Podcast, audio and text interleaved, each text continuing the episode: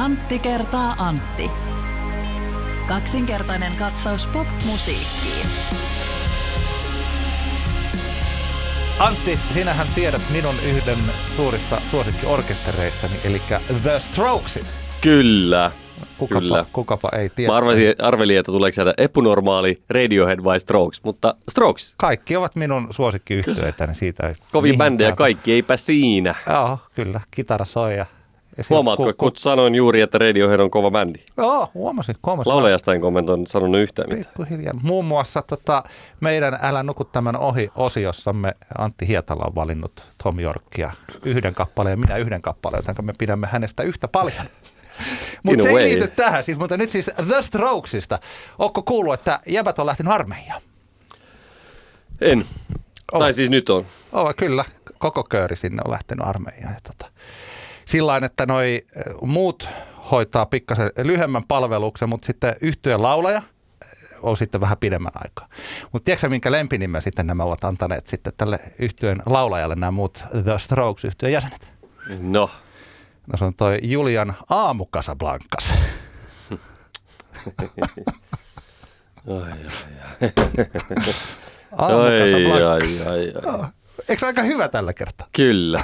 Oot, ootko sä muuten Antti käynyt armeija? On käynyt. No niin, oliko se kiva? Mä, olin, mä oon nimittäin itse sivari, niin mä, en- mä en tiedä mitään. ne tota, se, en mä sitä vihannut. Mä, meillä on, mä oon käynyt siis vuonna 1997 mm. armeija Säkylä ja mä olin pioneeri. Onko tämä sen suuri armeija Ei kun tää oli ihan vaan tämmönen, niinku, ihan kiinno, mielenkiintoista, kyllä, kun emme ole kyllä mä sen käynyt, joo, joo, Joo. kyllä mä olin pioneeri, kävin vielä aukinkin, eli minä olen jopa pioneeri alikersantti ja taisin No huh, huh. sain jopa tällaisen porilaistaistelijan merkin aukissa. OMG, onko, se, eli onko tämä niinku sit kunniamerkki, minkä saa, jos jossain tre, juhlassa on dress code ja siellä on kunniamerkit, niin onko se No, no, semmoinen, minkä sä laitat tuohon Varus, rintamukseen? varusmiehille varsinkin siis ne on jotkut, jotka on sitten rukissa, eli sitten vähän korkeam, korkeammin, niin siis siellä, niin siellä on varmaan ne tanssiaiset ja tällaiset. Että Joo, joo, joo. aukissa ei ole tällaista, Aivan, ainakaan aivan. tuohon aikaan. Mutta että kyllä meillä siellä sellainen päättäjäisjuhla oli, ja se oli Joo. semmoinen joku, joku tota, kangasmerkki, missä on joku Kyllä, tämmöinen, kyllä. tämmöinen tota, pori joku äh, juttu, ja sitten joku rynnäkkökin, joku, joku, joku pyssy. pyssy siinä. Ja se oli sillä että oliko peräti jotenkin että auki joku tietty määrä jossain kokeessa pärjänneitä, niin sai, Niin sai ne niin muutamia. So, ei sun tarvi kertoa enempää tästä Joo, ei, asiasta. kyllä, jonakin, jonakin, että rätä tätä täältä vaan. Joo, täältä- kyllä täältä vain. lähtee. Mennään asiassa eteenpäin. Tämä on Antti kertaa Antti, kaksinkertainen katsaus pop-musiikin, ei kaksinkertainen katsaus it, äh, it, Intti- muistoihin. muistoihin tota, Joo. varsinkin, koska niitä on vain yksinkertaisesti. Totta, minä olen Antti Hietala ja vastapäätäni istuu Antti Granlund. Kyllä, ja se, jos joku miettii aina, aina silloin tällöin mä muuten huomaan, siitä tulee vähän, mutta aina joskus, että meidän kuuntelijat ei välttämättä tiedä, että kumpi oli kumpi. Niin. Kumpi oli puhunut. Ja sehän on vaikeaa, kun on kaksi tällaista tota, Kyllä. komea samettiäänistä kaveria. Anttia. ei voi kumpia, niin molemmat on antteja ja molemmat on komeita. Kyllä. no niin, ei, joo, siis olin heittämässä tähän sanomassa jotain. Niin, että se, joka on siis asehullu, on Granlund, ja se, joka, Aivan. joka ei ole, niin on Hietala. Siitä, siitä erottaa meidät. Joo, joo, kyllä. Tota, niin siis kyllä tämä on Antti kertaa Antti kaksikertainen katsaus popmusiikkiin podcast ja meidän jaksomme 131. Kyllä vain. Me puhutaan, tässä on pari sellaista aihetta, jotka meidän kesätauon aikana jäi puhumatta. Meidän oikeastaan, mä lait- laitoin, tai me viestiteltiin, että pidettäisikö me se joku, palataan nopeasti tuosta kesätauolta, koska nämä oli niin herkullisia aiheita, mutta ei me sitten palattu. Mutta nyt käydään läpi näitä aiheita. Yksi tämä ehkä niin kuin suurempi aihe tässä on tämä Anna Eriksson keissi, kun Anna Erikssonilta Helsingin Sanomat teki 19. päivä kesäkuuta Anna Erikssonista pitkän haastattelun, joka oli otsikoitu elitisti ehdottomasti. Ja siitä, mis- mistä siinä puhuttiin ja miten se keskustelu jatkui, niin keskustellaan mekin siitä. Ja Jep. toinen, joka osin on siinä kyljessä kiinni, tämä on omalla tavallaan ihan eri keskustelu, mutta tämä ehkä osin saattaa liittyä siihen, on tämä musiikin tekijöiden arvostus käytännössä heidän Niin säveltäjien ja sanottajien. Sävel, säveltäjien ja sanottajien ilma, niin kuin vaatimus ilmaiselle työlle silloin, kun he tekevät vaikka biisileireillä tai ryhmissä tekevät tätä musiikkia. Ja kesäkuussa tästä tuolla omissa Insta-storeissaan niin avautui BEM, joka taisi, paitsi mainitsi tosiaan tämän palkkakysymyksen, niin sanoi myös, että esimerkiksi Emma Kaalassa ei ole erikseen sanoittajille tai säveltäjille mm. Emma-palkintoja, mutta mitä munkin mielestä on niin aika mielenkiintoista, että samaan aikaan siellä on sitten tällaisia palkintoja, niin kuin se vuoden striimatuin biisi, mikä on siis palkintonsa ansainnut, niin. mutta mun mielestäni huomattava paljon isompi palkinto olisi vaikkapa sanoittaja tai säveltäjä Emma. Niin, ja olisi... se, että, että ihan vaan tällainen matemaattinen striimipalkinto. Kyllä joo, ja kyllähän se, että jos siellä on vuoden, vuoden tuottaja palkinto mm. vuodesta toiseen, niin aivan hyvin siihen rinnalle kyllä Joo. säveltäjä ja sanottaja mahtuisi myös. Joo, siihen nähden varsinkin itselle jotenkin ajattelee, että se biisi on kuitenkin aina se, se on niin olennainen osa tätä koko niin kuin musiikkibisnestä. Se on aina ollut se tietyllä, siis se biisi on aina ollut ytimessä. Niin, se on se leipä. Hit, se, on, se on se leipä. Ja, ja sitten just jos miettii, että ollenkaan väheksymättä niin kuin tuottajia, niin tähän mm. on sitten vähän niin kuin ne tuottajat on semmoisia sitten enemmän, joka katsoo, että se leipä tulee sen näköiseksi, että ihmisen tekee mielisi syödä. Eli tota, täysin perusteltua olisi, että, että nostettaisiin emmoihin tekstittäjät Joo. ja säveltäjät. Ja tämän lisäksi tosiaan sen Beemin Instagram-postauksen jälkeen niin tota Michael Blö kirjoitti Facebookiin, hän laittoi tällaisen, tämä on ihan julkinen postaus ja se mm. voi käydä tsekkaamassa. Se myös tuolla linkattiin kuka mitä häh keskustelupalstalle tonne Facebookiin. Ja hän, tässä on, hänellä on erittäin pitkä ja seikkaperäinen, tai en pitkä, mutta siis hänellä on hyvä postaus tästä aiheesta. Ja mä voin siteerata muutamia kohtia siitä. Lyhykäisyydessään, miksi säveltäjät ja sanoittajat eivät saa kappaleista rahaa, sen sijaan tuottaja useimmiten saa. En ymmärrä, miksi asia on näin. Biisileireillä freelancer-säveltäjät ja sanoittajat saavat tehdä useita eri sessioita vuodenkin mittaan – se ei silti ole mitenkään mahdotonta, että yksikään biisi ei mene läpi tai näe koskaan päivänvaloa, puhumattakaan siitä, kuinka monelle osapuolelle tuo kappaleen prosenttiosuus jakautuu. Sitten tässä käydään läpi se, että, että kuinka moni ihminen, jos siellä on vaikka neljä henkilöä tekemässä sitä kappaletta, niin se jakautuu se mm. tekijävastuu sieltä. Blö pointti on se, että, että hän kokee systeemin ongelmalliseksi ja että hänen työtään ei arvosteta, koska Joo. tästä ei makseta – suoranaista palkkaa, vaan nämä biisin kirjoittajat, säveltäjät ja tekstittäjät ovat enemmänkin sitten näiden, tai siis pelkästään näiden mahdollisten Joo. tekijänoikeustulojen varassa. Kyllä, juuri, että siitä ei makseta siitä itse leiritymisestä ja siitä tekemisestä palkkaa. Tämä oli se pointti, mitä mä hain täältä. Kyllä, kyllä. Niille, että... jotka muuten miettii, kuka on Michael Blö, niin hän, hän ennen tunnettiin nimellä Afromikko, muun muassa myös Color Blue yhtyessä musaa tehnyt. Tämmöinen tuolla valtavirran laitamilla ö, vuosia Suomessa Joo. musaa tehnyt Joo, kaveri. Tämä siis tämä niin kuin osa tähän, tähän liittyy tähän keskusteluun, se mitä kirjoittaa, että ajatusmalli siitä, että Säv-San tyypit hyppäävät ilman palkkaa sopimuksen alla tekemässä biisejä jengille ilmaiseksi, aiheuttaa niin lafka management kuin artistipuolella kertakäyttöisen ei sen niin väliä kulman. Tehdään runsaasti biisejä, ja koska prosessissa ei virtaa rahaa, niin silloin he biisejä voi tehdä vaikka kuinka paljon ja heittää ne menemään todella helposti. Joo. Iisahan tästä samasta asiasta tässä tota, itkekirjoita laula.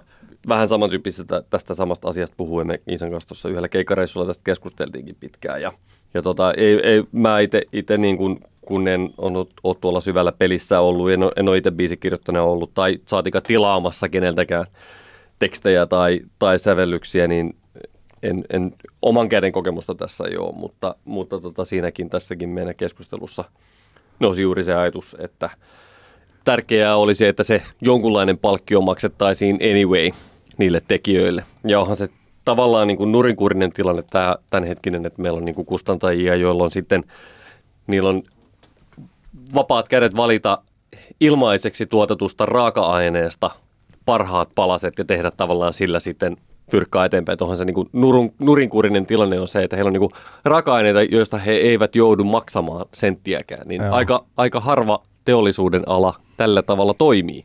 Että onko se sitten tämä Blön pointti tästä, että häntä ei arvosteta ja monen muunkin varmaan, niin, niin siihen tämä juurikin viittaa, että he ovat niitä koneet, jotka tuottavat Mm. niitä raaka-aineita, joista voidaan niin kuin tehdä näitä hitti, hittikokonaisuuksia, mutta että sitten heidän siitä varsinaisesti työstään ei suoranaisesti makseta yhtään mitään. Niin Onhan se aivan niin kuin hassu tilanne.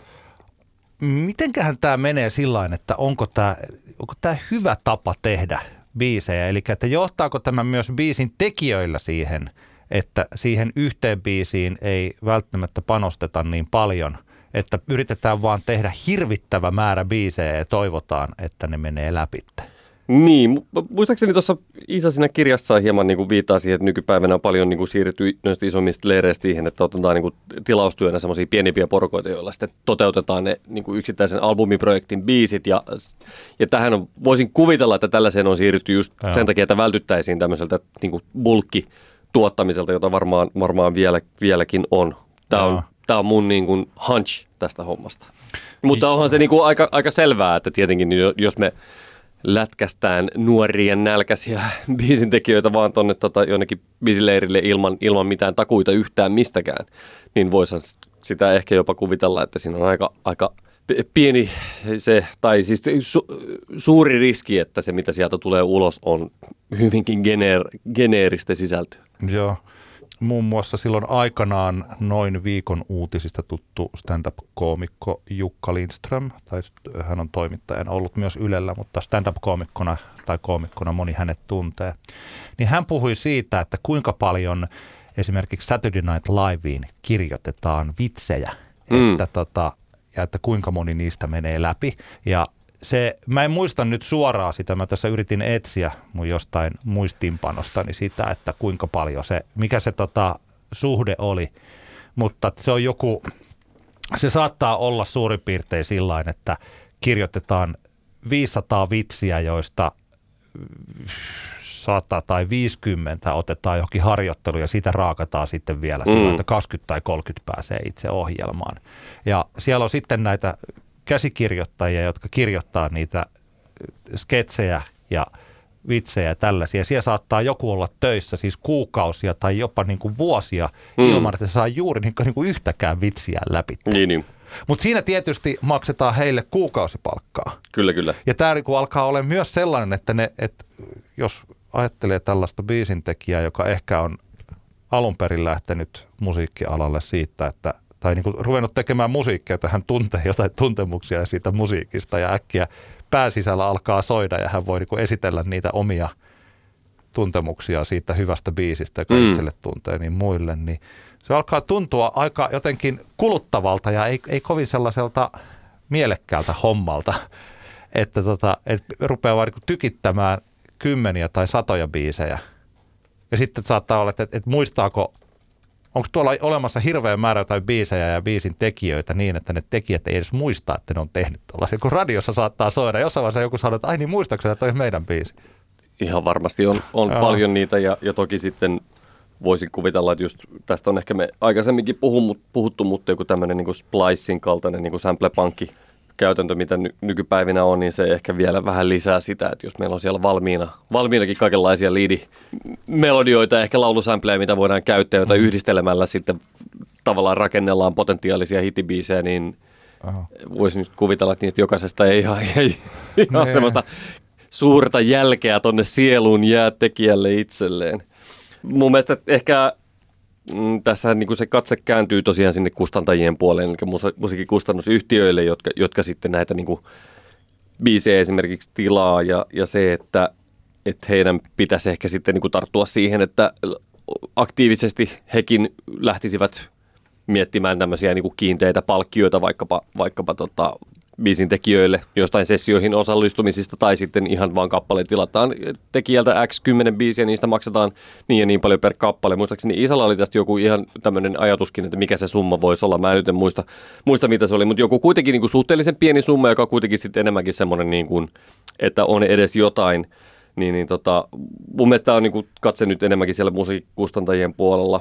Tokihan tämä tilanne tällaisenään, jossa jonkun verta ehkä silleen romantisoidaan sitä semmoista biisin tekijätyyppiä ja sitä kuinka tota glamoröösiä se parhaimmillaan mm. voi olla, niin sehän tietenkin tukee, tukee ehkä tätä niin kuin kustantajan näkökulmasta tätä, että nuoret tekijät haluaa, haluaa on, on niin kuin tavallaan palo sitten päästä sinne biisin tekijä eliittiin ja päästä tekemään A-sarjalaisille kappaleita. Mä en tiedä, onko sä, mä oon ehkä joskus aikaisemminkin maininnut Samuli Laihon Topliner-kirjan, joka on Joo, semmoinen joo. niin kuin aika raivostuttava, romantisoiva, ihan fiktioteos siis tämmöisestä tota noin, niin, biisin kirjoitus maailmasta, niin jotenkin se, se kirja oli niin kuin kaikessa koomisuudessaan ehkä alleviivasi tätä niin kuin ongelmallisuutta. Ja siinä todellakin siinä kirjassa tulee vahvasti, se juuri luodaan semmoista mielikuvaa siitä sen, niin kuin sen työn romanttisuudesta, kun toisin, taas, toisin kuin taas vaikka Iisa tässä kirjassaan yrittää mahdollisimman realistisesti kertoa siitä biisin kirjoitusmaailmasta. Ei mitenkään, mun mielestä Iisan kirjassa ei välitys tuu semmoinen inhorealistinen Niin, olo, joo. mutta että se on niinku realistinen kuitenkin, toisin kuin ehkä Samulin ö, romaanissa siinä se on juurikin sitä semmoista tietynlaista ehkä myyttiä ylläpidetään.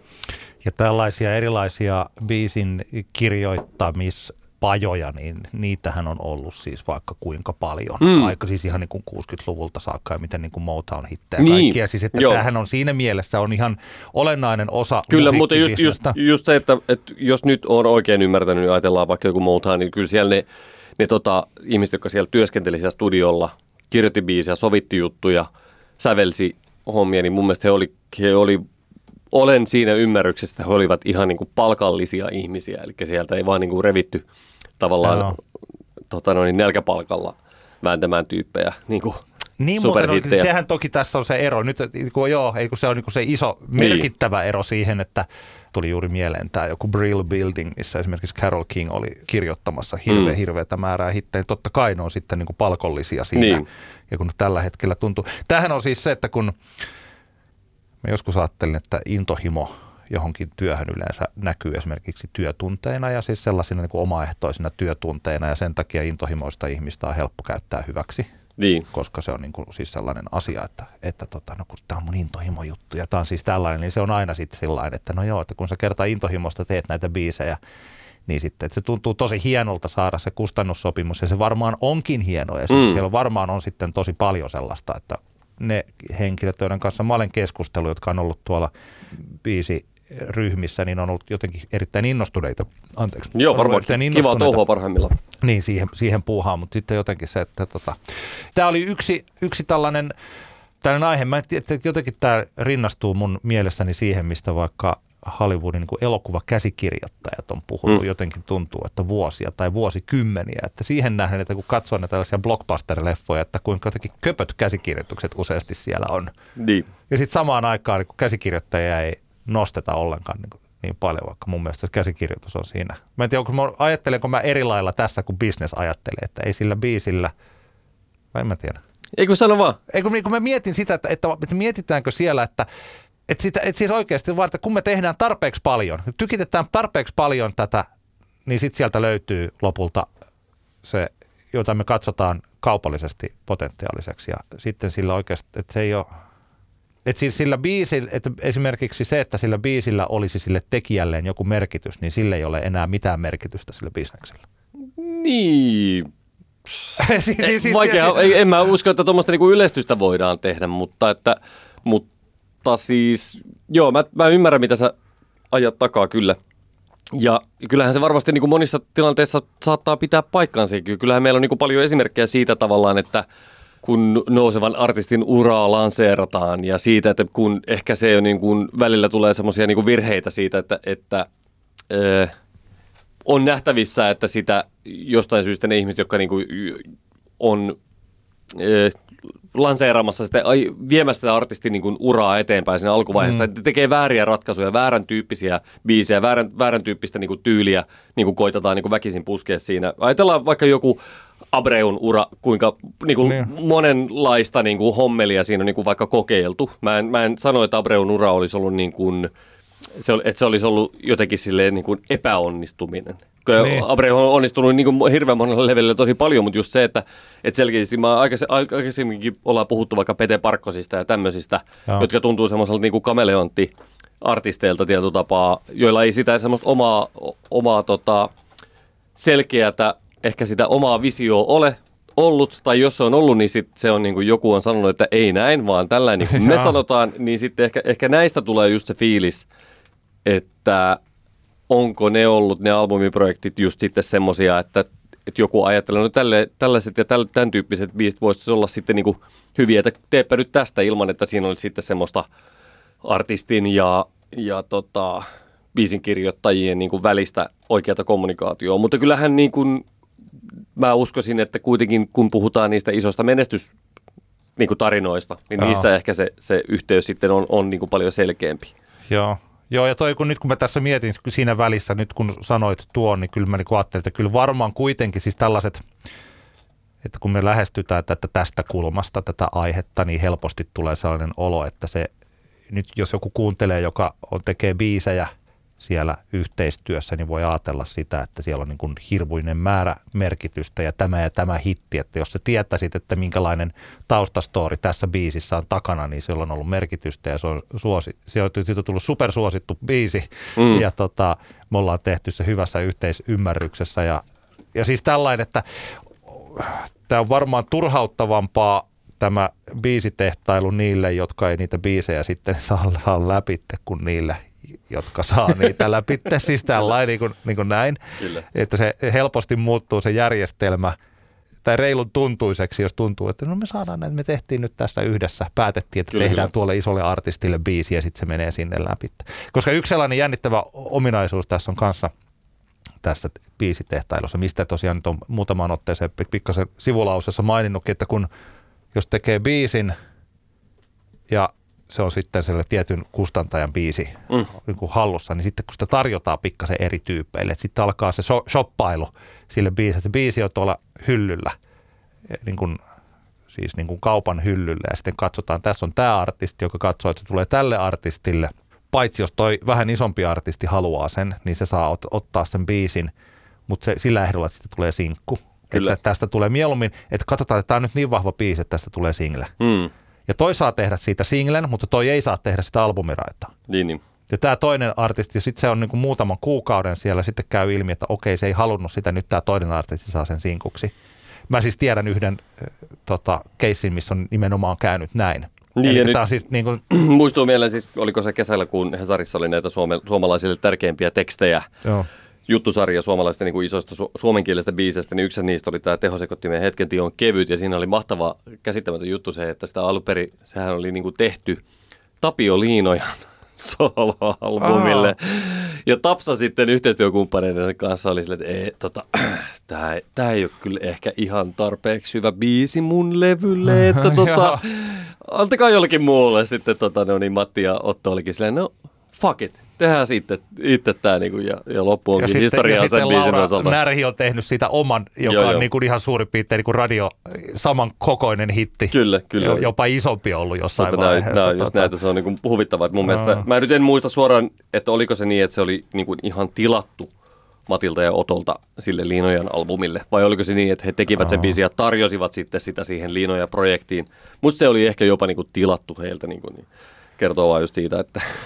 Joo. Mutta tässähän tullaan tietenkin sitten näissä, näissä hommissa mun mielestä, mulla ei, mä en, mulla ei mitään semmoista viisasten kiviä tai, tai muuta, kun en, en ole tavallaan tuossa päädyssä musabisnestä ollut töissä, niin, niin en, en osaa, niin kuin en voi sanoa, että tietäisin, miten nämä asiat pitää hoitaa, mutta kyllähän tässä kokonaisuuksissa varmaan mitataan sitä semmoista kokonaispaletin ammattitaitoa. Silloin mm. siinä, että kun, jos meillä on niin kuin artisti, sitten on manageri, sitten on levyyhtiö AETR, sitten on niin kuin kustannusyhtiö, niin näiden tavallaan tahojen yhteispeliä sitä kokonaisymmärrystä sitten, että tuleeko siitä lopputulemasta, että valitaanko oikeat biisit ja miten se biisin niin kuin valintaprosessi sitten etenee, jos, jos artisti on semmoinen, joka ei itse kirjoita kappaleitaan. Eli mä voisin, voisin nähdä, olisi, pitäisi varmaan tehdä joku vitsi, super Exceli kaikenlaisista suomalaisesta valtavirtaan levy projekteista, mutta just se, että, että onnistumisissa on varmaan kyse siitä, että, että tavallaan se koko, koko tiimi tavallaan tietää, että mistä, mistä mennään ja, ja miltä taholta niitä kappaleita pyydetään.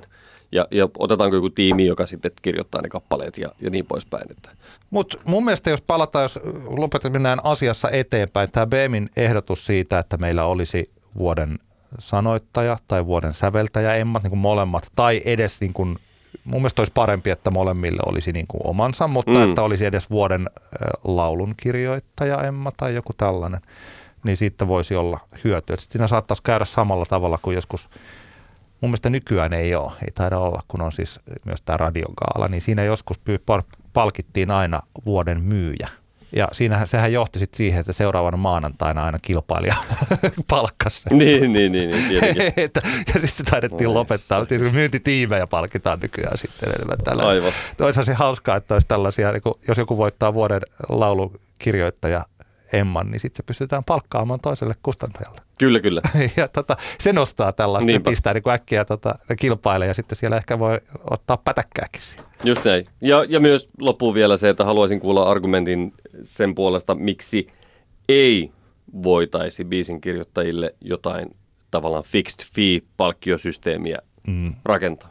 Et joku, joku perustelu sille kiinnostaisi kuulla, koska mulla on vähän semmoinen tunne, että mitään oikeata perustelua sille ei ole, vaan että musiikin kustajat edelleenkin haluaa raaka-aineensa ilmatteeksi. Niin, tai sitten liitto väliin. Kyllä. Helsingin Sanomat kirjoitti siis kesällä jutun, jossa Anna Eriksson oli äänessä. Elitisti ehdottomasti oli tämän artikkeli. Onko tämä kuukausiliitteen juttu? Mä oon netistä tämän lukenut. Nämä näyttää sellaista kuukausiliitteen jutus, jutulta. Tuomas Kaseva on tämän kirjoittanut. Ja tässä Anna Eriksson on omassa lempiaiheessaan. Hän siitä avautui mun mielestä joitakin vuosia sitten, taisi olla niin kuin vajaa kymmenen vuotta sitten jo ensimmäistä kertaa, missä hän jopa yllättävän aggressiivisesti hyökkää viihdettä vastaan – Joo. Ja on sitä mieltä, että jotenkin sitä, että hän ei itse tota, samaistu enää viihteen tekijäksi Kyllä. lainkaan. Annahan on parikin kertaa tästä niin kuin avautunut tästä asiasta. No. Jos otetaan semmoinen nopea Anna Eriksson timeline tähän no. näin, niin Anna Eriksson on siis syntynyt vuonna 1977. Vuonna 1997 tuli hänen debyyttialbuminsa – 2001 tuli tämä Kun katsoit minun albumi, joka taitaa olla se Annan isoin Se on se albumi. super ja biisikin on ja se. Biisi. Ja 2001 siis tuli tämä hittialbumi. 2010 Anna Eriksson julkaisi englanninkielisen albumin. Yritys oli päästä kansainvälisille markkinoille. 2012 julkaistiin tämä Mana-albumi, joka oli sitten tämä urasuunnanvaihdos, eli kaksi vuotta jossain määrin epäonnistuneen englanninkielisen uran yrittämisen no. jälkeen. Mana-albumi, joka oli tyylillisesti uudenlainen, pois, vahvasti pois iskelmäilmaisusta. 2013 Emma boikotointi, jonka osilta tuli sitten, eh, hän oli ehdolla siis Emmoissa Mana-albumin jälkeen ja kuitenkin sitten tota, boikotoi Emma, Emma Gaalaa kuin pyhimys konsanaan. ja tota, tai pyhimys boikotoi Emma Kaalaa pari vuotta sitten kuin Anna Eriksson konsanaan. No. 2013 tosiaan paljon uutisointia ja haastatteluja siitä, kuinka hän kritisoi viihdeteollisuutta ja boikotoi Emmaa ja niin poispäin. 2018 Anna Erikssonin M-elokuva julkaistiin, joka oli hänen ensimmäinen elokuvansa. Sen kautta paljon julkisuutta ja tätä samaa puhetta tästä viihdeteollisuuden mädättävästä vaikutuksesta ja nyt sitten tämä pitkä Hesarin juttu 2021. Tässä on tämmöinen lyhyt niin kuin, kaari, että, että Anna on kyllä niin kuin, aika, aika, tässä, on, niin kuin, tässä piirtyy semmoinen nuori ihminen tekee, nousee iskelmä taivaan huipulle, käy siellä lakipisteessä, haluaa kokeilla uusia, uusia mahdollisuuksia englanninkielisellä albumilla, epäonnistuu, siirtyy taiteellisempaan ilmaisuun ja sitten vetää kunnolla tavallaan niin kuin toiseen äärilaitaan tekemällä hyvin taiteellisen M-elokuvan, jota muuten yritin katsoa joku oikeastaan. En ihan jaksanut kokonaan katsoa, mutta ihan kiinnostavalta vaikutti. Ja nyt sitten tavallaan M-elokuvat tulee saamaan kaksois V-elokuva nimisen, kaksois V-nimisen jatko, ei se, ei, ei se kai suora jatko-osa ole, mutta tavallaan samoja teemoja pyörittää. 2022 Joo. julkaistaan tämä 2V. Joo, kyllä. Anna Eriksson on kyllä jännittävä. Onko koskaan nähnyt Anna Erikssonia keikalla? En ole nähnyt. Tietääkseni, e, e, en, en ainakaan ole silleen niin katsonut. Jos on jossain festarilla kävellyt sen lavan ohi, niin sitä ei lasketa tässä kohtaa. Mähän olen häntä parin otteeseen iskelmäradio haastatellut ja sitten tota, hänet keikallakin nähnyt. hän on siis käsittämättömän hyvä live-esiintyjä. Ne mä oon ymmärtänyt. Hän on, se, hän on siis niin kuin, mä muistan, että joskus oli, oliko se Ilta-lehdessä vai Ilta-Sanomissa taisi olla tällainen, oliko se Mana-levyn aikaan, niin näin sen, sen jutun, jossa oliko se jopa otsikoitu sillä, että Anna Eriksson liian hyvä Suomeen. ja mä, se oli siitä mielenkiintoinen, että mä katsoin niin, että se omalla tavallaan on. Mä en tiedä, toi Garden of Love on siis se englanninkielinen levy, niin jo ehkä niin kuin kaupallisesti se ei menestynyt, mutta että se kuitenkin tota, se oli siis sellainen, että siinähän hän jo teki itse kaikki biisit. Joo. Et se oli tällainen singer-songwriter-levy, eli että voi olla, että jos ei se, kyllä se taisi olla nyt kun katson, niin Suomen albumilistalla, joka tohon aikaan nyt kuitenkin vielä oli jotain, niin se oli tota, kyllä se sinne nousi tietysti, että hän oli vielä erittäin suosittu tuohon aikaan. Joo. Mutta tota, et, mä en siis tiedä, että oliko Anna Erikssonilla niin kuin tarkoitus valloittaa maailmaa, Niin, niin, niin, niin. mutta että toi ei välttämättä ollut sellainen levy enää, missä hän olisi, että hän oli ehkä jo jättänyt sen iskelmäartistiuden taakseen tuossa Joo. vaiheessa. Ja sitten kun se Manalevy tuli, joka oli taas niin kuin, joka on erittäin synkkä, ja siinä hän on siis tehnyt kaikki, kaikki musiikit itse ja onko peräti sitten tota, onko peräti tuottanutkin, en ole ihan varma. Saatto, saattoi olla, että on ainakin ollut vahvasti mukana siinä siis. Eli että hän on ehkä siinä ton jotenkin, onkohan se sitten Sinusta sinuun 2005, jotta oli tämmöinen levy kuin Ihode, Ihode, josta ei enää ollut mun mielestä oikeastaan hittejä. Niin, eli hän oli tietyllä tavalla ehkä siinä kohtaa jo sitten jättänyt tätä iskelmä artistiutta taakseen, mutta että koska hän on niin hyvä live-esiintyjä ja niitä keikkoja on ollut ja sieltä tietysti varmaan on tullut aika paljon sitä päivätyön niin kuin ihan palkkaa tullut sieltä keikoilta, mm. niin hän on sitten jatkanut myös sitä, sitä esiintymistä. No, mutta siis tosiaan tämä itse kirjoitus tai tämä, mitä hän siellä sanoo, kuinka Anna Eriksson kiihdyksissään takoo pöytää ja se on mm. sitä mieltä, että kun äh, Helsinki Biennaali lupaa tuoda kaupunkilaisille toivoa, iloa ja valoa, että kuinka se on... Keskinkertaista Ke- toivoa, iloa ja valoa. Niin, joo. Tuo voisi olla osuuspankin mainos, tai että tulkaa ottamaan Instagram-kuvia teosten ääressä, mutta sitäkö taiteelta halutaan? Ja tota, hän haluaa siis että tehdä itse sellaista taidetta, jota niin sanotusti kansa ei ymmärrä. Eli että jos hän... Kun on, hän, kun on Indie änkyrä siis. Niin, eli että jos joku, jos joku ymmärtää, niin tot, jos kaikki ymmärtävät, niin silloin se ei ole hyvä. Että niin on joku se, pielessä. Pitää olla taidetta jossain, niin kuin poh, pitää, että sen ymmärtämiseen täytyy olla hieman pohjia. Mistä mä, Kyllä, mä aina kyllä. puhun tästä pohjista, että, että mä en ymmärrä jotakin, jos en mä ole tutustunut siihen tarpeeksi. Niin, niin. Minkälaisia, minkälaisia mielipiteitä sinulla on tähän, tähän liittyen? Minulla. Niin, tähän. No, Onko Anna Erikssonilla pointti? Öö, no lähdetäänkö nyt ainakin siitä, että Anna Erikssonilla on täysin oikeus siis olla sitä mieltä, kun hän on. Mm. Sitähän ei niin kuin, kukaan ei, Joo. toivottavasti kukaan ei yritä olla niin kuin ajatuspoliisina Anna Niin. Erikssonille, mutta ihan täysin eri juttu on se, että minkä takia siitä pitäisi niin kuin kirjoittaa, koska tai herää se iso kysymys, miksi, miksi tästä asiasta niin pitäisi kirjoittaa, että Anna Erikssonin mielestä viihde on paskaa ja änkyrätaide on niin kuin ainoata oikeata ilmaisua niin sanotusti, niin se syyhän on varmasti se, että se ajatus tällaisesta entisestä iskelmätähdestä, joka on siirtynyt tällaiseen niin kuin hyvin taiteelliseen ilmaisuun, vaihtoehtoiseen tapaan tehdä, niin se on hyvin niin kuin kutkuttava. Se on kutkuttava tarina ja niitä esimerkkejä on sen verran vähän, että sen takia tätä Erikssonia on nostettu tasaisin väliajoin sitten vuoden tämän Mana Mana, albu, äh, anteeksi, No, Mana Mana. albumin Joo. tähän päivään ja tullaan varmaan nostamaan edelleenkin, ellei tilalle tuu vastaavia, eikä, eikä välttämättä se, mä en usko, että tämmöinen on niin kuin, mulla on vaikea niin kuin 20 ihmisen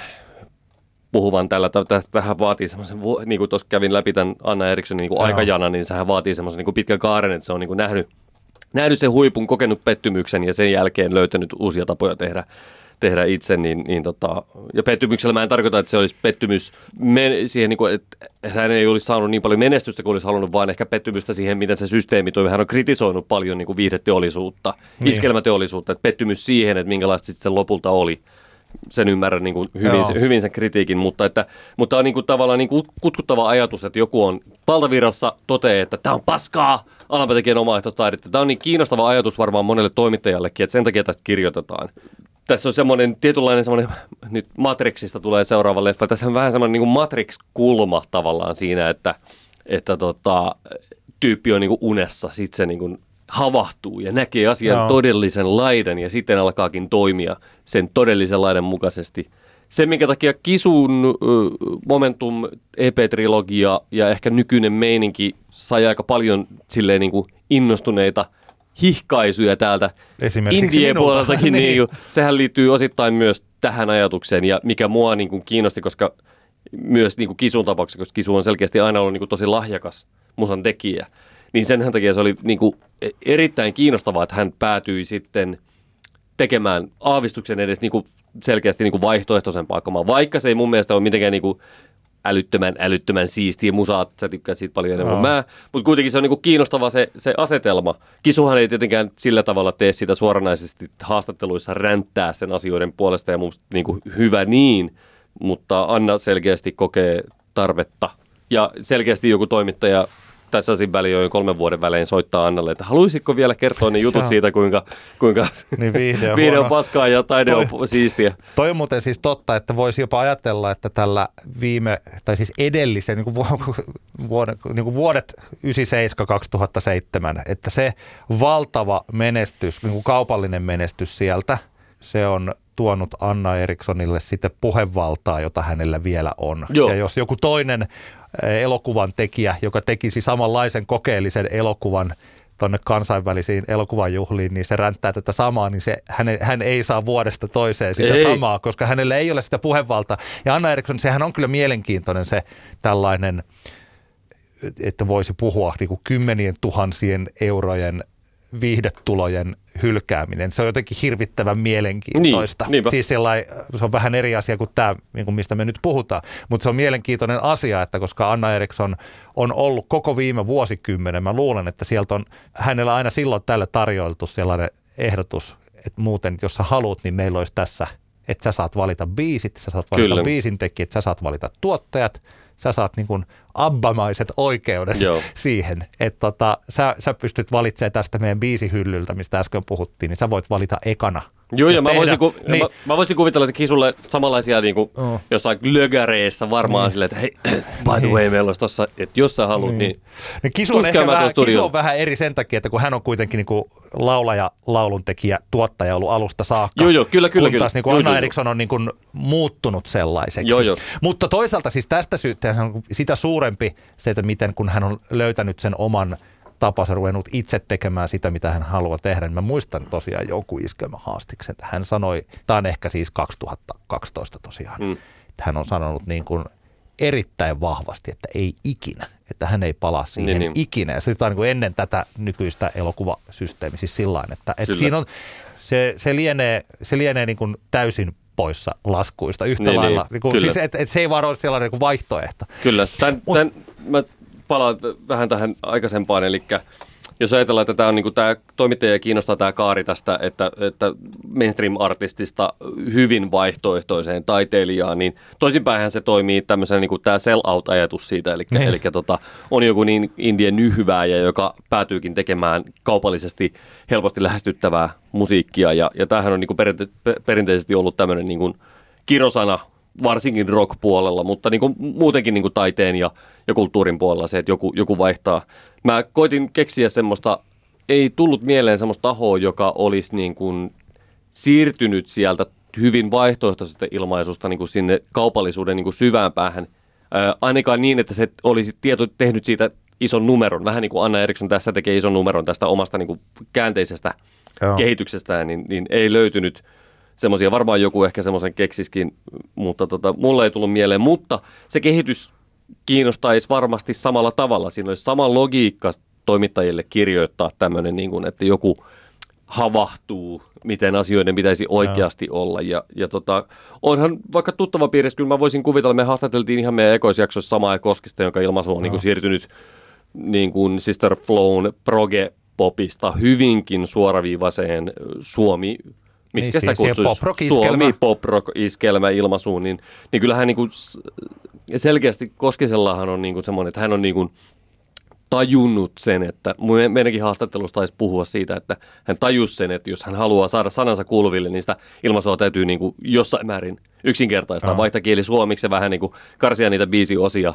vähempään tyyppisesti, mutta että tota, mutta joo, että samalla tavalla toimisi, toimis toisinkin päin ja kiinnostaisi varmasti, että, että katsotaan kuka ensimmäinen semmoinen mm. sitten Suomessa on. Se olisi hienoa, jos kävisi ilmi, että Samu Haberilla on ollut jotain tota, noise-bändejä 90-luvulla ja, ja sitten hän alkaisi niinku papattaa haastatteluissa siitä, kuinka paskaa mulla, mulla se tulee... oli se indie tou.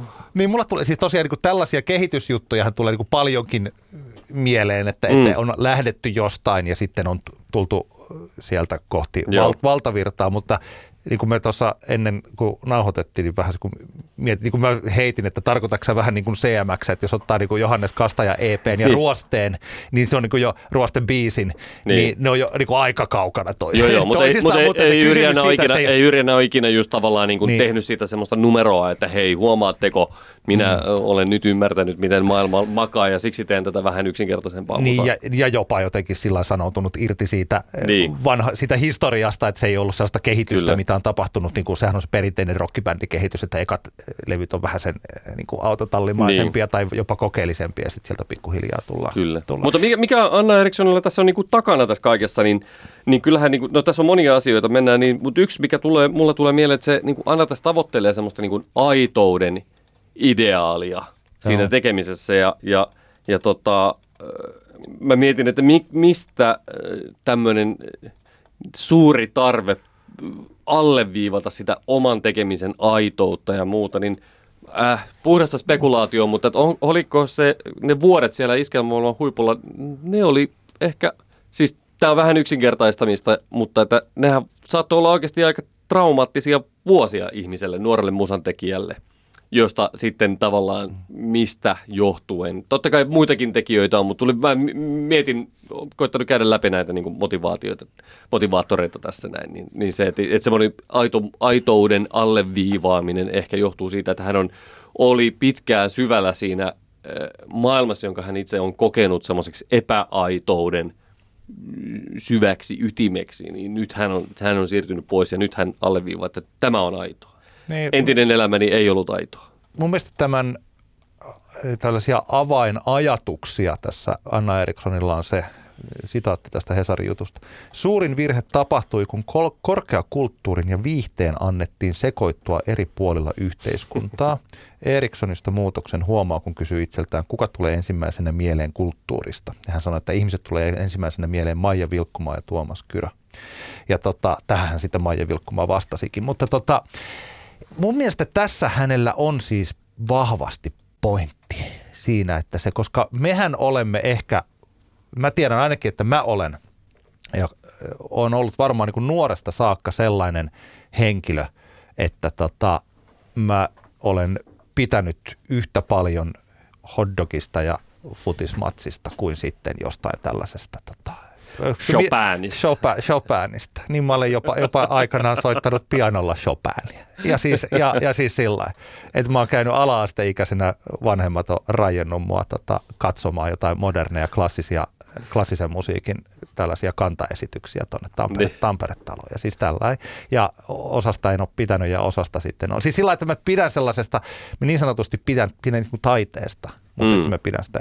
Ja mä muistan, että kun mä aikanaan, minähän olen ihan niin kuin Tampereen yliopiston taideaineiden laitoksella sillä opiskellutkin suomen kirjallisuutta. Siis sillä että se oli jotenkin se korkea ja matalan sekoittuminen, se oli 90-luvulla oli erittäin pop-juttu mm. siellä, siellä tota, tällaisessa niin kuin korkeakoulukulttuurissa ja silloin se tuntui hirvittävän puolensa vetävältä, että ai niin joo, että, että, että tota, että esimerkiksi sarjakuvaa voidaan käsitellä siellä niin kuin Suomen kirjallisuuden laitoksella. Että se ei ole pelkästään sillä että on olemassa eh, kiinnekohdat, että joku seitsemän veljestä ja hurskas kurjuus ja Katri Valan pesäpuu palaa ja sitten niin kuin ruotsalaiset modernistit ja, ja siis tällä lailla, vaan että sinne rupesi uimaan paljon kaikkea muuta sellaista. Mm. Ja vaikka en tiedä mikä on, miten ihmiset miettivät yliopistoa, niin hyvin useasti ne ajatukset, joita tuollaisissa paikoissa käydään niin kuin 90-luvulla, niin ne tulee valtavirtaan kymmenen vuotta myöhemmin ja sitten äkkiä, tai sitten ne ruvetaan esittelemään siinä joskus niin kuin kymmenen vuotta myöhemmin ja sitten äkkiä ennen kuin eletäänkin tässä 20 vuotta sen jälkeen, niin niin niistä on tullut sellaista arkipäivää. Ja tällainen sen korkean ja matalan sekoittuminen, niin siinä on siinä on sellaista puolta, että tota, mun mielestä Eriksson on siinä oikeasti, että taidetta on alettu myydä niin kuin viihdettä. Ja tästä syystä niin kuin taiteesta on niin kuin tulossa monilla tavoin viihteen kaltaista. Sillä lailla, eli siis kun miettii, että mitä viihde, siis viihdehän pyrkii siihen, mitä esimerkiksi minun koko työurani radiossa, mihin me pyrimme. Se on tämä instant gratification, eli siis se on se nopea tyydytys. Se, että se viihteen tarkoitus on se, että, että viihdytään. Sehän on niin kuin siinä sanassakin. Ja viihdytään, viihdytään heti ja ei nähdä hirveästi vaivaa siihen viihtymiseen.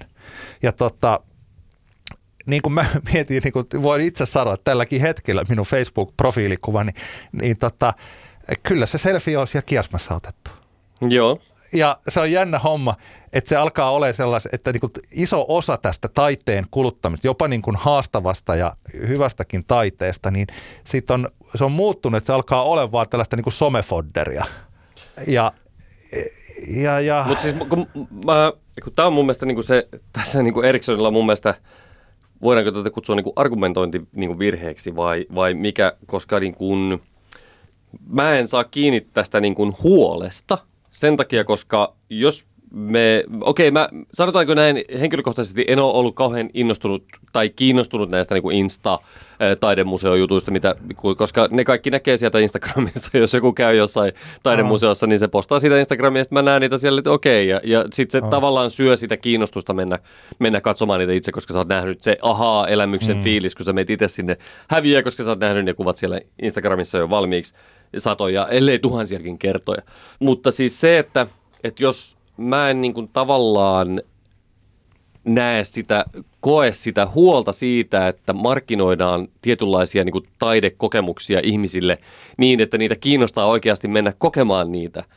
Et se huoli tuntuu olevan se, että ne ihmiset ei sitten koe jotenkin niitä riittävän syvästi sen takia, koska niitä on mm. markkinoitu viihteenä. Mä en niin kuin saa yhtään tuosta kiinni, koska mä oon ihan varma siitä, että, tai siis mun mielestä se on hassu ajatus, että nämä ihmiset – jotka ei muuten menisi sitten sinne, että ne jotenkin sitten muuten, jos ne päätyisi nä- kokemaan näitä, tai että ne kokisivat sen jotenkin, tiedätkö, niin kuin syvemmin tai, tai sit sen taiteen niin kuin ytimen niin kuin tarkemmin, tiedätkö.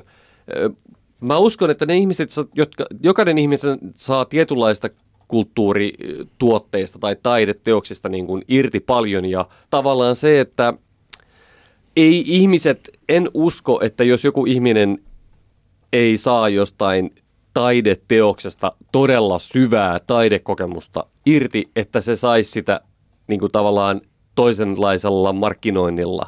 Ymmärrätkö? Ei, joo, kyllä. Tai siis, että totta kai me voitaisiin piilottaa tuonne gallerioita ympäri maaseutua ja ilman, että kukaan niistä kertoo yhtään mitään ja sitten ihmiset voi saada niitä aha-elämyksiä, mutta sitten todennäköisesti niitä olisi aika vaikea ylläpitää niitä niitä gallerioita, koska ei ole kävijöitä ja, ja tota, niin poispäin. Eli mä jotenkin näen, että se, että gallerioita ja, ja näyttelyitä mainostetaan ja niistä tehdään vaikka someystävällisiä, niin se ehkä lisää sitä, että ihmiset käy niissä ja ne ylläpitää niitä ja sitten sen kautta voidaan saada myös kaikenlaista, kaikenlaista niin kuin, tai että se pysyy niin kuin, että tavallaan ne instanssit pysyy elossa. Totta kai siinä on se tietty riski siitä, että näyttelyistä pyritään vaan tekemään someystävällisiä – joka on tietenkin aika ankeeta, jos näin on. Hmm. Mutta toisaalta onko se kauheasti huonompi vaihtoehto kuin se, että niitä ei olisi laisinkaan?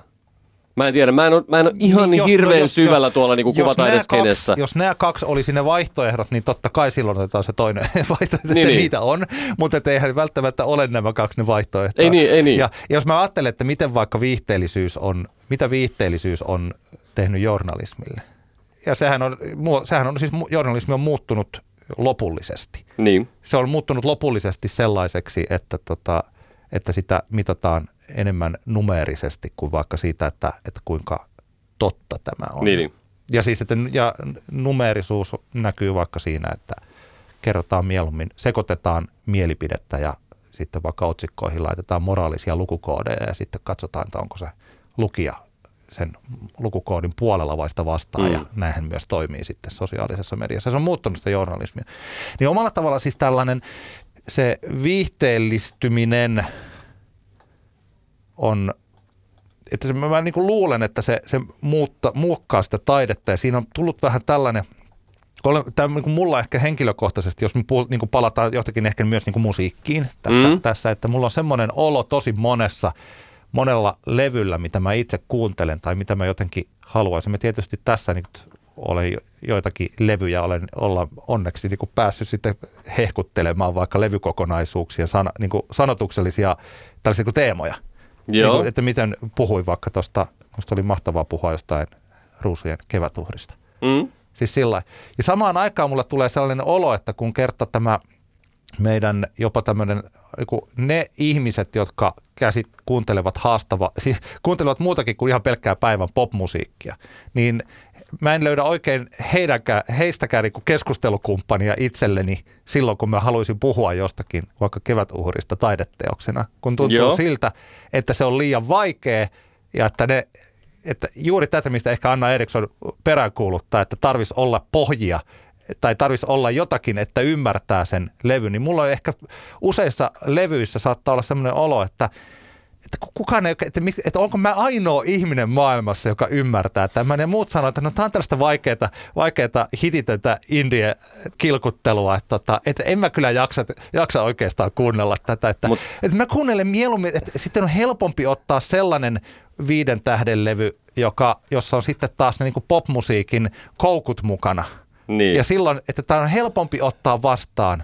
Ja siis tällä Nyt vaikka mä mietin sitä, että kuinka paljon mä vaikka tästä tota, niin kuin Iisan Amelie-levystä ja siitä puhun, siitä, kun siitä teksti, jotenkin, että minkälainen se vaikka Hesarin kritiikki siitä oli, niin mä en niin kuin voi välttämättä ole ihan niin kuin, Siis mä olen henkilökohtaisesti täysin eri mieltä, mutta mä en tarkoita sitä, että se oli niin kuin huonosti kirjoitettu kritiikki. Niin. Musta tuntuu vaan siltä, että siihen tekstikokonaisuuteen ei nyt sitten vaan ollut keskitytty. Sitä käsiteltiin niin kuin poplevyä, vaikka se mun mielestä ei ole poplevy.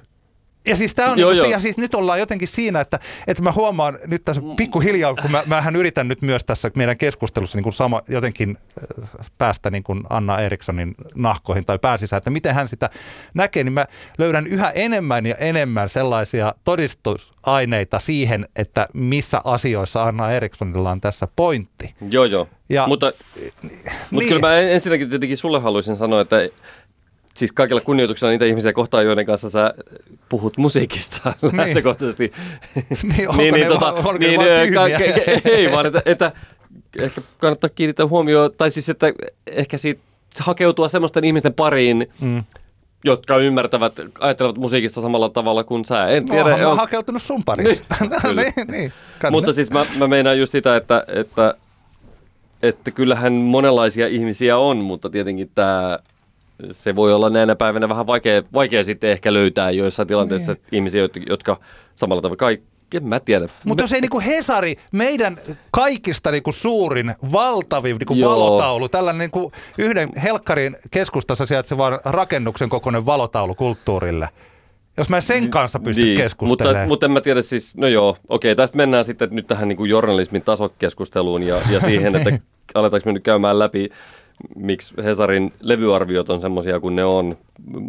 Se on, se on toinen, osa se on toinen ei, ei, keskustelu. Se on osa tätä. Mun mielestä se on osa, niin kuin me, niin kuin, No joo, Siis, mä ymmärrän sun pointin tuossa noin, mutta että... Mm, no jo, en, en tiedä. Mä oon, Joo. mä oon sillain past sen, että mä hermostuisin Hesarin levyarvioilla. ei, mutta, joo, mutta kun se, Ei, mutta kyllä mä viimeksi, oon, oon mä tämänkin vuoden aikana pari Niin, kertaa niin. hermostunut. Joo. Myönnetään, myönnetään. Joo, joo ja, ja siis okei, ja se on niinku, siinä on niinku monta erilaista syy, syytä olla niinku si- sitä jotakin niinku, kirjoitettua kritiikkiä vastaan. Niin, niin. Ja se on niin kuin, sen mä, mutta jos jossakin kirjoitettu, niin siis en mä tiedä, että jos taideteosta, taideteoksesta onkin kirjoitettu sillä lailla kuin viihteestä kirjoitetaan, Niin, niin.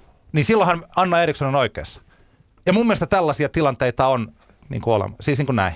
En mä, en mä tiedä. Tässä on, mä, mä, annan olla, mä en itse asiassa ollut näin paljon Anna Erikssonin puolella. mä olin jo valmis, kun ajattelin, koska tässähän on kuitenkin siis tässä niin kuin kaikenlaisessa elitismissä, niin tässä on sitä, niin kuin se pikkasen kun mainitkin jo heti, mainitsit heti alkuun siitä eh, Indien nyhvääjästä, että kyllähän tässä on, kun puhuu, niin kuin Anna Erikssonin suulla, puhuu nyt samalla se 59-vuotias Pink Floyd-paitainen mies, joka on niin. sitä mieltä, että kaikki hyvä musiikki tehtiin 70-luvulla ja Dark Side of the Moonin jälkeen ei kukaan ymmärtänyt enää mistään mitään. Niin. Ja kun siis sillä, tietyllä tavalla tässä myös huomaa sen, että kun hän puhuu jostain musiikista tai tällaisesta, että hän ei tota, popmusiikki ei kiinnosta minua ollenkaan, ei musiikilla ole enää mitään arvostusta, se on vain täytettä. Ja tota, itse hän tekee mm, omia musi- niin keikkoja vaan nostalgia. Käytännössä hän, se on hänen päivätyönsä. Mm. Hän tekee niitä ja sitten tota, sit se tekee omalla ajallaan muuta. Niin tulee semmoinen olo, että pitäisi joskus olisi ihana saada Anna Eriksson tänne. Ehkä, ehkä mä jos Anna oot kuulolla, niin call me maybe. et, et olisi niinku hienoa, että että nyt vaikka nyt meni vitsiksi, mutta se olisi ihan aidosti hienoa Anna Erikssonin kanssa kuunnella joitakin kotimaisia viiden tähden levyjä ja katsoa, että, että onko tässä se, että, että onko sä kuunnellut näitä ja että onko sulla se, tässä on se semmoinen olo, että hän haukkuu sellaista kohdetta, mitä hän ei kuluta, jolloin hän ei tiedä niin, siitä. Joo, just näin. Siis tällä, että eihän mä voi haukkua jatsmusiikkia hmm. tylsäksi, helkkari, kun mä en kuuntele sitä. Siis niin kuin näin, että tämä on se yksi puoli. Kyllä joo, joo näinhän se on. Mm, piti, oli jotain sanottavaa tuohon tohon äskeiseen asiaan. No, mutta se meni ohi. Yksi semmoinen asia, minkä mä tästä haluaisin tästä tota Erikssonin Hesarin haastiksesta nostaa, on tämä tämmöinen erikoinen halu jatkaa tätä miesnero kautta naisnero ajatuksen niin. Niin glorifiointi, joka on mun mielestä, niin kuin, se on mun mielestä niin kuin semmoinen asia, mikä on ollut jotenkin mahtavaa näinä MeToo-aikoinakin, että tavallaan siitä semmoisesta myyttisestä miesneurosta vähitellen ehkä ollaan pääsemässä eroon, koska mä en koe, että se on millään tavalla terveellinen niin kuin rakenne kellekään. Miesneuro tai naisneuro, mutta pitkälti hän ne tässä niin kuin viihdeteollisuudessa ja populaarikulttuurissa ja kulttuurissa, niin kuin korkeammassakin kulttuurissa, niin on ollut näitä miesneroja ja, ja tota, ö, Erikssonilla tuntuu olevan tarve, niin kuin, että hän olisi halunnut olla se naisero, naisnero, mutta kun ei edes, että, että MeToo-keskustelu torppas naisnerouden niin kuin konseptin alkuunsa. Ne. Ja mä en jotenkaan itse tästä osaa sillä tavalla olla pahoillani tästä niin kuin Erikssonin niin kuin kelasta, minkä hän tässä niin kuin mm. tekee, koska, koska mun mielestä se, niin kuin se yksittäisen tämmöisen niin kuin myyttisen, ongelmaisen miesneron tai naisneron niin kuin idea on lähtökohtaisesti vähän, vähän niin kuin ongelmallinen lainaus tästä jutusta. Tiedän, että elokuvani ovat merkittäviä eurooppalaisia auteur-elokuvia. Niiden yleisö on pääosin kansainvälisillä festivaaleilla. Tässä Eriksson selkeästi luo sellaista mielikuvaa, että hän on, hän on auteur-elokuvaohjaaja. Mun mielestä itsestään ei ehkä auteur-etuliitettä kannattaisi käyttää vielä yhden leffan tekemisen jälkeen, mutta sallittakoon se nyt Annalle tässä kohtaan. Hän jatkaa, siinä olen naisiin äärettömän pettynyt, että ennen kuin päästiin edes siihen, että puhuttaisiin naisneuroista, me lyttäsimme kaikki. Ei maltettu odottaa edes sitä, että nerous saisi naisen kasvot ja lehdissä olisi juttuja naisneroista. No mä oon sillä tavalla tässä Annan kanssa niin eri mieltä, että meillä näinä päivinä on naisneroja. Ne on vaan hyvin eri he kuulostavat hyvin eriltä ja ehkä näyttävätkin eriltä, mitä Anna tässä niin kuin hakee takaa ja minkälaiseksi mm. naisneuroksi hän itsensä asemoisi.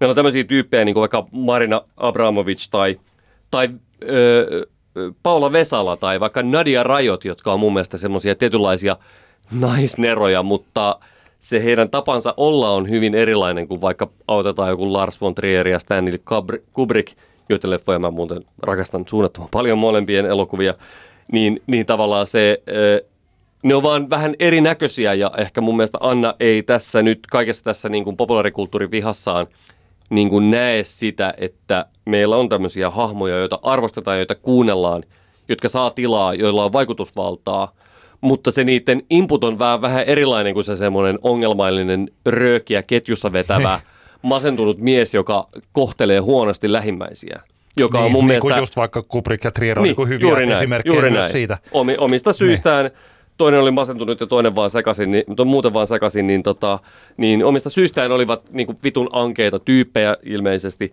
niin, niin tavallaan mä en niin kuin yhtään ymmärrä sitä, että minkä takia Eriksson peräänkuuluttaa sitä tietynlaista niin kuin miesneron niin. hahmoa, tai saatika sitä, että niin kuin naisnerojen pitäisi sitten saada olla samanlaisia. Ei mä niin niin näe mitään tarvetta, koska... hän tässä sitä, mutta se, sitä pitäisi kysyä, että miten niin. hän, miten hän niin kuin ymmärtää sen miesneroja. Mitä hän tässä tarkoittaa? Tämä jää pikkasen sellaiseksi. Niin. Ja koska, koska to... Edelleenkin, koska mun mielestä meillä mm. on naisneroja, mutta ne on vaan vähän, se, ne on niin kuin tämän vuosituhannen naisneroja. Joo. Tiedätkö? Joo, ja ehkä tuossakin kommentissa on semmoinen, että jos että tuntuu siltä, että hän ei seuraa ihan niin kuin kaikkia niin. sitä, sitä, sitä maailmaa, mitä hän kritisoi.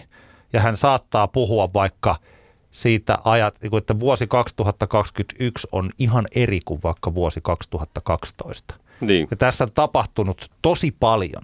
Oikeastaan tämä vuosi on ihan eri kuin 2016. Siis että viidessä vuodessa on tapahtunut tosi paljon erilaisia asioita. Mm. Ja mä voin ajatella, että tässä vielä kymmenen vuoden kuluessa tapahtuu vielä tosi paljon enemmän siis siitä Kyllä. tähän, tähän liittyvää.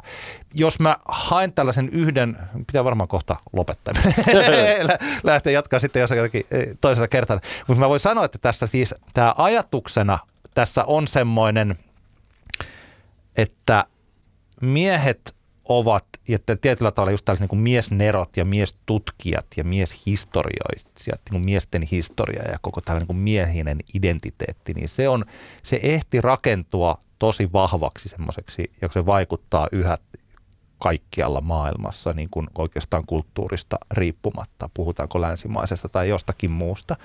Ja kun tuli vaikka tällaiset postmodernin identiteetin ajatukset joskus mm. ja ruvettiin kyseenalaistamaan sellaisia suuria kertomuksia tai vaikka tällaisia, niin kuin, että mikä, mitä on suomalaisuus tai mitä on olla niin kuin amerikkalainen tai siis tällaisia asioita, niin ne tota, juuri täällä tällaisessa niin kuin täällä teoreettisella puolella ja niin kuin tutkijoiden voisi ehkä ajatella akateemisella puolella, niin siinä kävi niin, että kun naiset olivat juuri ryhtyneet rakentamaan omia suuria tarinoitaan tai omia identiteettejään, niin sitten tietyllä tavalla miehet pääsivätkin omassa ajattelussaan siihen kohtaan, että tällaisia suuria tarinoita ei ole olemassa. Niin.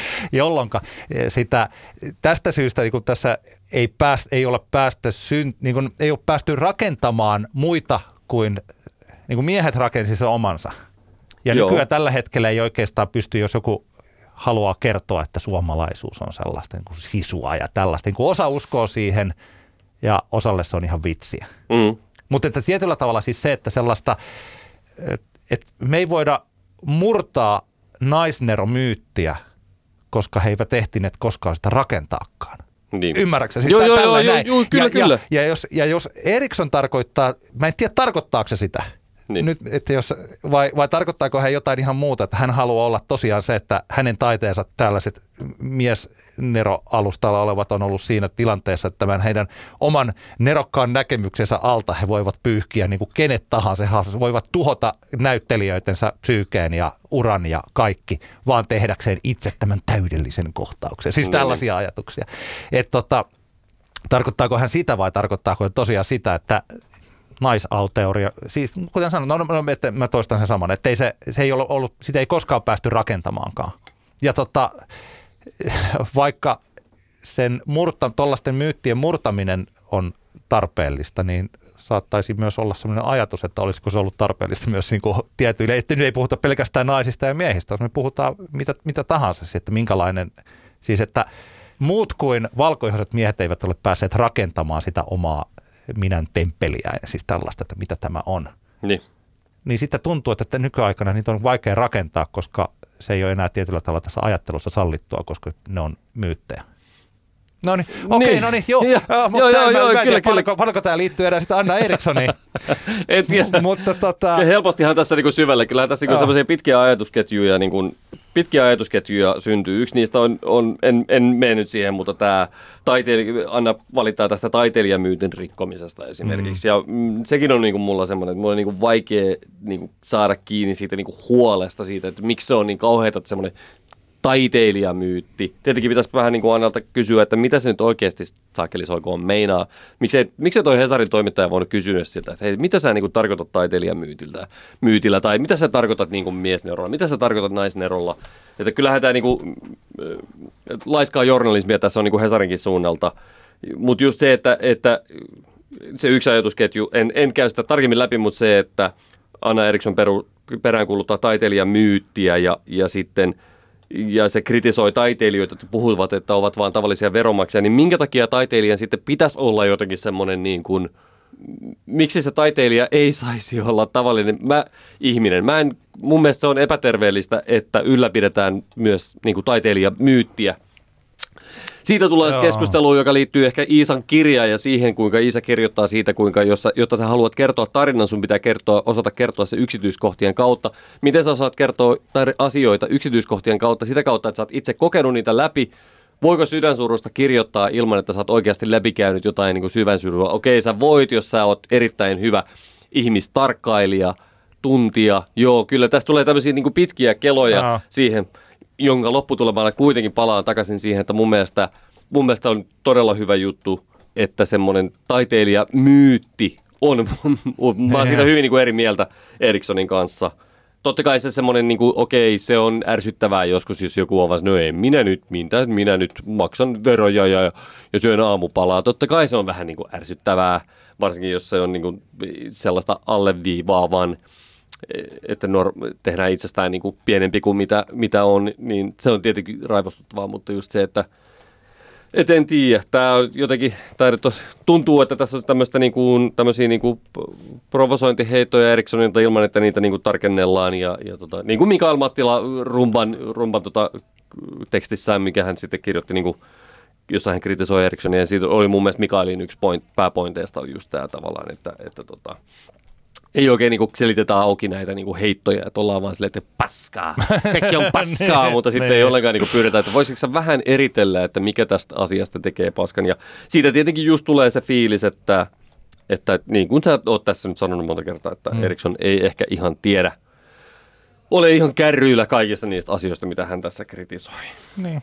Tai yksi vaihtoehto tietysti on se, että hän niin kokee, että se taiteen, tällaisen niin kipeän taiteen – mitä hän puhuu tuossa, että pitää niin kuin suurin piirtein niin kuin taiteen pitää lyödä turpaan. Että sen pitää, että sitä ei voi syntyä ilman, että on suurin piirtein sellainen, tuli mieleen tota toi kuvanveistäjä kaksi vuotta sitten kuollut, siis Markus Kopperi, jolla mm. selvästi niin kuin omia isoja henkilökohtaisia vaikeuksia hänen omassa elämässä ja sitten mm. hänen nämä omat teokset, jotka olivat tällaisia niin kuin sangen väkivaltaisia niin kuin se ensimmäinen teos Jukkernaut, joka oli ollut toimiessaan hengenvaarallinen, niin. sellainen helkkarin kokoinen joku teräspallo, joka tulee taideyleisön päälle. Mm. Ja tota, tai vaikka se hänen ehkä, ehkä yksi tunnetuimmista, se mitä voi YouTubesta käydä katsomassa, se 2004 se Kursk, mikä, mm. missä on ne tota, hukkuneet venäjä, venäläiset tonne tonne sukellusveneeseen. Niin. Se, se, se oli.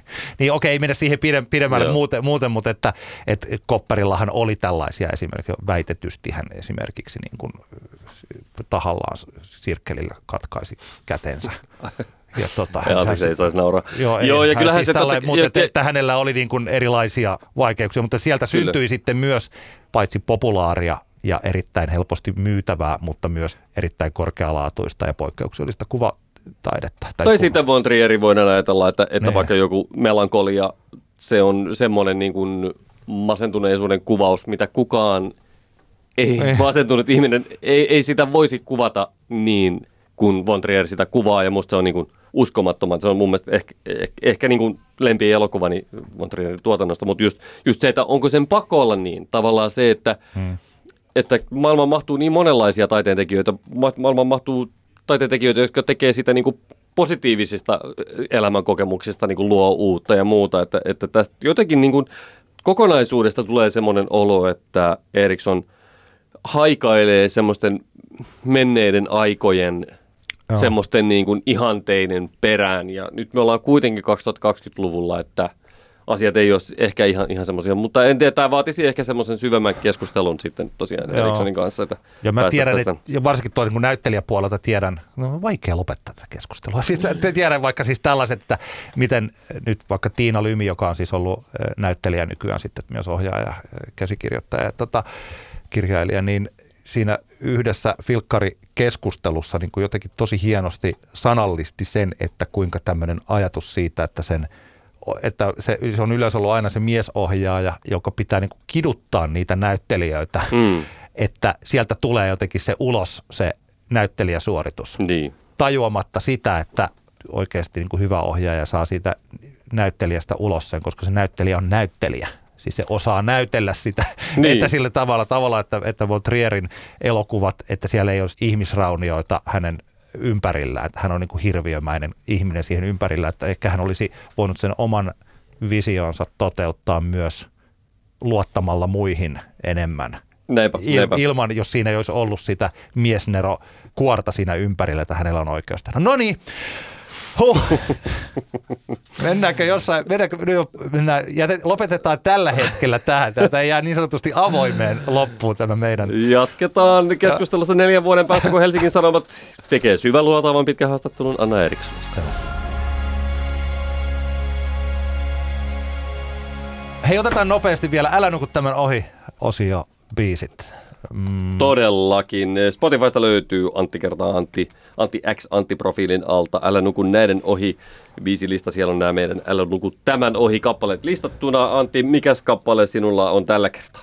Pekko Käppi julkaisi upean levyn Aamun koi Pekko Käppi et KHHL. Pekolla on paljon erilaisia levyjä julkaistuna ja se, että kuka pitää minkäkin tyylisestä Pekko Käpin musiikista, niin se on tietysti henkilökohtainen koke- siis niin kuin mielipide.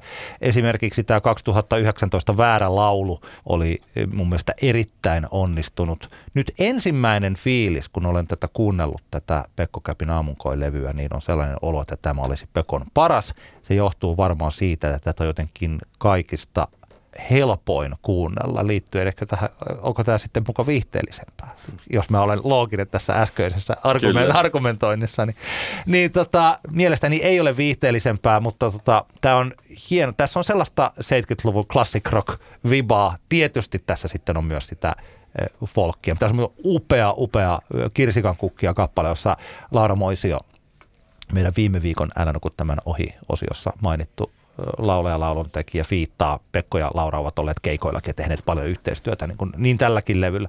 Mutta mun biisini on kolmos kappale Valaita, jossa on erittäin kaunis kertosää ja tällainen mieltä kutittelevat lauseet siitä, kuinka sataa lasia, kun valaat nousevat pinnan yläpuolelle laulamaan – en ole vielä ratkaissut tätä kappaletta enkä tätä levyä. Toivottavasti pystyn sen ratkaisemaan ja keskustelemaan siitä, jos joku esimerkiksi Helsingin Sanomiin arvioi tätä levyä, niin toivottavasti yrittää tehdä samoin, eikä typistä tätä pelkäksi Grateful Dead niin. tota, levyksi, jota taas Pekko Käppi tekee, joka muuten on siis laulaja, lauluntekijä ja toki hän soittaa jouhikkoa ja on mielenkiintoinen hahmo, mutta tota, älkäämme ehkä käyttäkö Pekosta enää termiä jouhikko shamaani. Kyllä. Tamperelainen kulttuuripersoona. Hän on upea, upea musiikin tekijä. Tämä on todella hieno levy ja valaton. Valaita on hieno biisi. Just näin. Kyllä, onnea vaan Pekolle ja kumppanille uudesta hienosta albumista. Mulla on kaksi Älä nuku tämän ohi kappaletta. Toinen niistä on kotimainen äh, uunituore duo nimeltä Final Girl. Eli Helsingin suunnasta Pasi ja Sara. Heiltä on tullut ensimmäinen kappale Friend of Black Summer, joka on hyvin tämmöinen vahvasti ehkä Chromatics-henkinen syna-himmailu. Kaunis biisi, hieno toteutus. Tässä on hauskaa se, että tämä on joskus itse pallotellut mielessäni Final Girl-nimistä projektia. Se on loistava artistin nimi. Churchesin uudella albumilla on muuten kappale nimeltä Final Girl. Selkeästikin kauhuelokuvat inspiroivat. Kauhuleffat best. Anyway, joo, tosi hyvä kappale, ensimmäinen du- duo, ensimmäinen biisi tältä duolta. Toivottavasti tulee paljon lisääkin matskua. Toinen kappale mulla on... Hei, mä voin muuten tähän vielä sanoa, hei, heittää tähän, tähän väliin, hieno biisi. Kumpi on nyt Suomen Chromatics, Babel vai Final Girl? Aivan, kyllä, kyllä, tota, kyllä Final Girl on Suomen Chromatics. Okei, okay, selvä. Juu, juu, Babel on, Babel on tota, Suomen joku Cocteau Twins. Okei, okay. selkeä. Näin se männö, näin se männö. Tuo, joo, toinen kappale mulla on Yhdysvaltojen Jerseystä tulevan Uniquein Microdosing-biisi. Unique on siis Jersey Club Soundin toista sukupolvea. Cherries Gary-niminen naishenkilö, joka itse tuottaa musiikkinsa ja myös laulaa kautta räppää biiseillään. Minusta tämä on kuitenkin edelleen suhteellisen harvinaista, että tuottaja itse vokalisoi omilla biiseillään. Tämä on jotenkin älyttömän siisti, kovin, kovin trendikäs hallusinogeeni viittaus tietenkin biisin nimessä, mutta muutenkin kaikella tavalla hieno techno uh, meets Jersey Club soundi kappale. Semmoinen biisi, jota tekisi mieli mennä vaikka reivaamaan, jos, jos tulisi tähän reivit nytten, niin menisin sinne tätä tanssimaan tätä kappaletta. Tosi hyvä kappale, kannattaa muutenkin tsekata. Se on hauska toi Jersey Club skene. Se on hyvinkin tommonen niin kuin naisvetoinen skene tällä hetkellä. Ei tule ihan hirveän paljon elektronisen musiikin puolelta vastaavanlaisia paikallisia skenejä mieleen, joissa noi isoimmat, tärkeimmät tekijät on, on tosiaan niin kuin lähes kautta linjan naispuolisia. Musta se on jotenkin niin kuin siistiä, että semmosia tulee myös. Unique ja Microdosing, timanttinen ralli. Tämä oli Antti kerta Antti, kaksinkertainen katsaus pop-musiikkiin podcast. Kiitoksia kuuntelusta jälleen tänne saakka. Kyllä, kyllä. Ja jos tota Anna Eriksson keskustelu tai biisin kirjoittajien palkkiot keskustelu herätti ajatuksia, tunteita, reklamaatioita, muita, voi lähettää sähköpostilla antiaksantiat.gmail.com tai sitten voi laittaa meille Instassa DM tai Fasessa viestiä ihan kuinka vaan. Mielellähän tästä keskustelua jatkaisi. Asiat eivät ole yksinkertaisia, vaikka ehkä vaikka tota, joskus semmoinen mielikuva saattaa syntyä, niin emmehän me kuitenkaan niin ajattele, että asiat olisivat täysin yksioikoisia, vaan kauhean mukavahan näistä olisi keskustella lisää. Hyvä, palataan ensi, ensi kerralla asiaan. Kyllä, näin Heippa. tehdään. Moro! Antti kertaa Antti. Kaksinkertainen katsaus pop-musiikkiin.